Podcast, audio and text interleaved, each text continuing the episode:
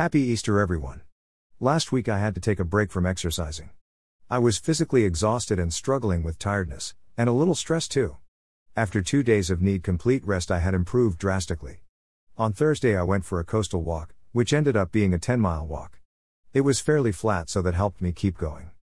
I followed this up with a 4 mile walk in the woods on Friday. I live in a rural area, and it was nice to visit another part of the area I had not been to before. I've lived here my whole life, but I am still discovering new things here.